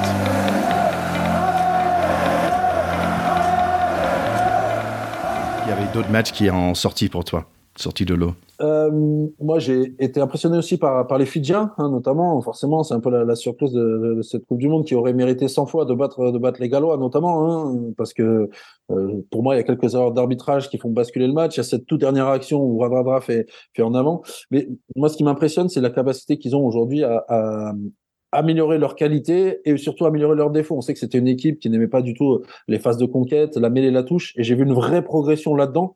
Alors, c'est vrai que beaucoup de Fidjiens jouent en Europe, notamment, et cela a permis de, progresser là-dessus. Mais je crois qu'il y a vraiment aussi cette notion de collectif, et le collectif fait ressurgir les individus. On a parlé de la performance incroyable de, de face à, l'Australie. Et je crois que c'est un bon exemple. Et j'ai l'impression aussi que le public qui participe à cette Coupe du Monde a pris et euh, va, donner de l'affection à cette équipe des, des Fidji. Et quand on voit le, le tableau, du côté du tableau sur lequel ils sont, moi je vois pas forcément de limite, hein, puisqu'ils devraient peut-être croiser avec euh, avec l'Angleterre notamment, qu'ils ont battu il y a quelques il y a quelques semaines à Twickenham. Donc je me dis pourquoi pas, ça serait, je, je trouverais ça c'est incroyable de me dire que les Fidji pourraient être potentiellement en demi-finale de la Coupe du Monde. Et euh, voilà, après encore une fois, je suis ce que je, je trouve incroyable, c'est la capacité qu'ont aussi les nations du Nord à élever leur niveau de jeu, parce que si on en reste euh, à ce qui devrait se passer, en tout cas sur les sur les premiers matchs, sur les quatre poules, ça devrait être quatre nations du Nord qui devraient terminer première, puisqu'il y a la France, il devrait y avoir l'Irlande, euh, l'Angleterre et normalement le Pays de Galles aussi qui devrait terminer premier de, de, de sa poule. Donc ça veut vraiment dire qu'aujourd'hui on a on a franchi un, cap et, et, on se rend compte aussi que les nations du Sud sont en vraie difficulté, que ce soit pour organiser leur championnat ou pour garder leurs meilleurs joueurs, parce que pendant très longtemps, notamment l'Australie avait dit on ne sélectionnera pas les joueurs qui jouent en Europe et ils sont revenus en arrière en se disant peut-être que l'Europe est il y a quand même des beaux championnats en Europe qui sont de bon niveau et qui peuvent nous permettre quand même de sélectionner ces joueurs-là. Donc je trouve que voilà, on a on a franchi un cap. Évidemment, tu as, tu as parlé du, de l'Irlande-Afrique du Sud qui était absolument euh, démoniaque hein, dans, dans, les contacts et dans, dans l'intensité. Alors c'est pas forcément le match le plus spectaculaire, en tout cas en termes de jeu, en termes d'utilisation du ballon, mais euh, je trouve que ce, sont des équipes qui respectent le, le collectif justement et euh, c'est particulier parce que le tirage de, la Coupe du Monde a été fait il y a quelques temps et de se retrouver avec les deux meilleures nations du monde dans la même poule, c'était pas forcément programmé. Et pour moi, le favori se trouve dans un de ces deux-là, euh, à condition que euh, nos Français euh, ne mettent pas un peu leurs doigts dans l'engrenage. On sait, l'impact que pour avoir la performance de l'équipe de France sur le rugby en France. Et je crois qu'il faut aussi se rendre compte que nos joueurs de l'équipe de France sont en mission pour la poursuite du rugby en France. Je te, je te donne un exemple. Hein. Tu, vas, tu, vas, me dire, c'est très très loin. Ce week-end, il y avait le, la Fédérale 3. Moi, je, je m'occupe d'un club ici en, en Fédérale 3. Et il y a dans la poule deux équipes qui n'ont pas pu se déplacer avec leur réserve, avec leur équipe réserve. Donc les matchs ont été annulés pour la réserve. Donc ça veut dire qu'aujourd'hui, les clubs amateurs sont en souffrance, euh, n'ont pas suffisamment de licenciés. Et on est en train de perdre aujourd'hui des clubs parce que le rugby a vraiment aussi cette notion de, euh, de sport difficile, de sport d'extérieur, de sport d'hiver. Et euh, la la dynamique autour de la Coupe du Monde pourrait faire du bien à nos clubs, euh, pour les enfants, pour les femmes et pour les adultes aussi, pour permettre à des clubs aujourd'hui de retrouver un peu le, chemin du bonheur, parce que je crois que le rugby amateur souffre en silence. Aujourd'hui, on a une jolie vitrine, mais le, rugby amateur en France souffre.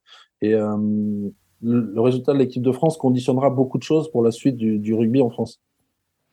Et il y a peut-être un autre aspect aussi euh, pour le match les matchs à venir aussi, parce que quand même, euh, on, a, on a Italie bientôt, et après le, le quart du final, et peut-être on verra pour le retour d'Antoine Dupont. Mais je pense que la, France était toujours un peu meilleure dans cette position de underdog, euh, et peut-être ça joue dans notre faveur quelque part. Si on arrive au quart, quart de finale face à une équipe de, d'Afrique du Sud, et peut-être l'histoire d'être le petit équipe, peut-être ça va nous, nous aider. Ouais, ouais, t'as raison. C'est vrai que ça, ça, on a souvent fait des belles performances dans n'importe quelle compétition quand on n'était pas les, favoris, mais mais par rapport aux résultats euh, des dernières années de l'équipe de France, on peut pas, on peut plus se cacher aujourd'hui. Et je trouve que c'est bien aussi de ne pas se cacher et d'assumer avec quand même le match d'ouverture qui a été qui a très fort du côté des Français parce qu'ils ont assumé cette responsabilité de se dire on se prépare pour battre les Néo-Zélandais et ils l'ont fait, ils l'ont fait brillamment. Voilà. Et on, on verra pour la suite. Là, j'avoue que cette partie-là du tableau avec Afrique du Sud, euh, Nouvelle-Zélande, euh, Irlande et, France, elle est assez complexe.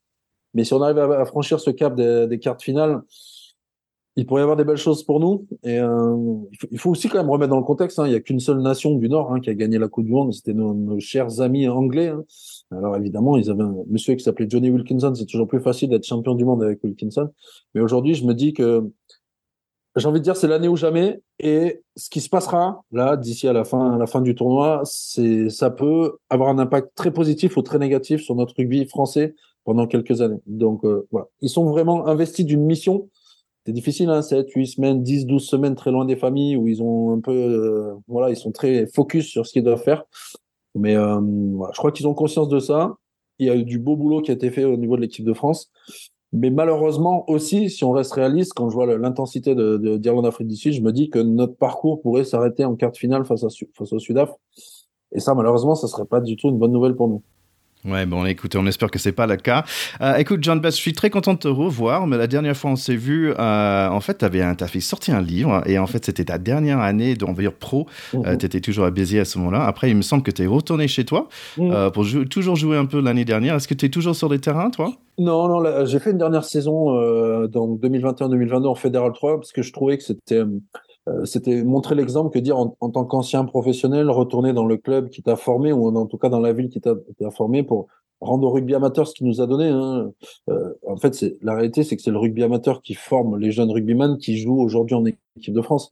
Donc il faut leur donner, euh, voilà, faut leur donner cet élan-là. Donc j'ai fait une dernière saison en Fédéral 3, ça a été assez assez compliqué parce que Euh, j'ai vu aussi aujourd'hui dans le rugby amateur un peu moins d'engagement, un peu moins d'envie des joueurs de venir aux entraînements, d'avoir envie de participer au match le dimanche. Et, c'est aussi pour ça que il faut qu'on soit capable dans les clubs parfois de remettre en avant les, valeurs du rugby. Donc voilà, j'ai terminé il y a deux ans. Aujourd'hui, je, continue à, aider le club, notamment sur la partie sponsoring et partenariat, parce qu'aujourd'hui, même quand on parle de rugby amateur, il y a des enjeux financiers euh, importants. Euh, et on a l'impression que la première chose pour la réussite d'une équipe, c'est de trouver beaucoup d'argent. Non, la première chose pour une équipe, c'est surtout d'avoir un vrai projet sportif, savoir comment on intègre nos jeunes, est-ce qu'on forme nos jeunes, est-ce qu'on arrive à les garder dans le club, est-ce qu'on, quel est le projet qu'on leur propose, quel est le projet de, double projet, en tout cas sur les études, sur leur vie professionnelle qu'on leur propose. Et je crois que parfois les clubs mettent comme on dit, la, charrue avant les bœufs et se disent que parce qu'on a beaucoup d'argent, on va avoir une belle équipe. Et on a vu tout un tas de, dynamiques. Je parle, je pense notamment à Sarlat, hein, un club euh, qui avait un gros projet avec beaucoup de moyens et qui en fait s'est rendu compte que ça ne fonctionnait pas forcément. Et je crois qu'aujourd'hui, il faut, il faut être capable de structurer d'abord les clubs de façon administrative, de façon professionnalisante, si je veux dire comme ça. Et après, on aura le temps de réfléchir sur les ambitions sportives. Mais en tout cas, cette expérience-là était bien parce que ça m'a permis de voir que le, le, rugby amateur est en souffrance, contrairement à ce qu'on peut penser, et qu'il y a des vraies difficultés pour mobiliser des jeunes gens pour participer au, rugby. Et, euh, et, voilà. Et moi, je continue à tourner évidemment autour des, des, des terrains amateurs parce que je trouve que c'est là l'essence même du rugby. C'est euh, euh, quand tu vas dans un stade et qu'il n'y a pas de barrière, que ça sent la merguez, tu vois, ça c'est ça c'est le vrai le vrai esprit rugby, c'est ça qui me plaît quoi. C'est pas c'est pas les strass et les paillettes du stade Vélodrome, même si c'était bien d'y être, hein, mais je trouve que c'est pas la réalité au quotidien du rugby pour les pratiquants de rugby en France. Bah écoute, si euh, Dupont et Gelon se fait comme toi d'ici 15 ans, je pense qu'à Hoche, euh, ça devrait aller pas mal quand même. Effectivement. Mais il y en a d'autres hein, qui font ça. Et voilà, moi, je trouve que c'est que juste retour des choses de dire, voilà, il y a des éducateurs qui m'ont formé il y a quelques années le juste retour des choses, c'est de retourner dans mon club ou dans ma ville, en tout cas, pour aider euh, au moins une année ou deux, tant que, tant que le corps le permet. Mais je t'avoue que euh, ça a été difficile parce que pendant 15 ans, je me suis entraîné la journée puisqu'on était professionnel et il a fallu euh, remettre les crampons le soir quand il fait nuit en plein hiver. Et ça, ça a vraiment été assez douloureux pour moi. Et je t'avoue que voilà, une année, ça suffisait. Et ce qui était bien, c'est de, pouvoir jouer aussi avec des, des joueurs qui avaient quelques années d'écart avec moi et de leur montrer que ben, mon rugby à moi était un petit peu différent de leur rugby à eux et de leur faire comprendre que le, mon rugby à moi, j'aimerais bien qu'il se poursuive encore pendant quelques années. Hum, hum. Bah écoute, merci beaucoup d'être passé. Dernière chose, je sais que tu avais fait un deuxième livre aussi. Est-ce que tu peux me parler rapidement? Oui, alors ben, je m'étais lancé, comme tu as dit tout à l'heure, dans, l'écriture d'un livre qui raconte un peu ma carrière, qui s'appelle Rouge et Bleu, que j'avais sorti en 2021. Et, euh, et l'année dernière, j'ai sorti un autre bouquin qui s'appelle Essai, où là, euh, très simplement, hein, ça réfère évidemment aux essais au rugby. Euh, et surtout les essais littéraires. Donc en fait, j'ai essayé d'écrire des petites anecdotes. Il y a une il y a 15 anecdotes exactement. Évidemment 15 comme le nombre de joueurs sur sur un terrain de rugby, hein, 15 anecdotes euh, un peu romancées sur euh, sur le rugby. Donc j'ai fait j'ai fait une fable de La Fontaine, j'ai fait un poème, j'ai fait tout un tas de choses autour évidemment du rugby. Et ce que je trouve rigolo dans ce bouquin, c'est qu'en fait euh, n'importe quelle personne qui peut lire ça peut se reconnaître à travers des personnages qu'on a vus dans le rugby pro, dans le rugby amateur. Ça peut être un intendant, ça peut être un supporter, ça peut être des gens qu'on a croisés dans le rugby et ce sont un peu des anecdotes. Je me, suis lancé un peu là-dessus parce que j'aimerais bien petit à petit, euh, j'ai toujours cette envie d'écrire, partir euh, plutôt sur la partie euh, romancée du rugby, avec notamment des projets autour de, romans policiers autour du, rugby. Je sais qu'il n'y a pas grand, grand monde qui s'est lancé là-dedans. Donc voilà les, objectifs de, ma vie. Mais j'ai pas beaucoup de temps pour écrire, donc j'essaie de le faire quand je peux. Mais j'ai aussi besoin de dormir, donc il faut parfois que je me repose. ok, super. Bah écoute, super. Merci beaucoup d'être passé chez nous à Pacte Pot. Ben, merci, c'était cool. Et puis euh, à bientôt tout le monde et bonne fin de Coupe du Monde en espérant que les choses se passent bien pour nos Bleus.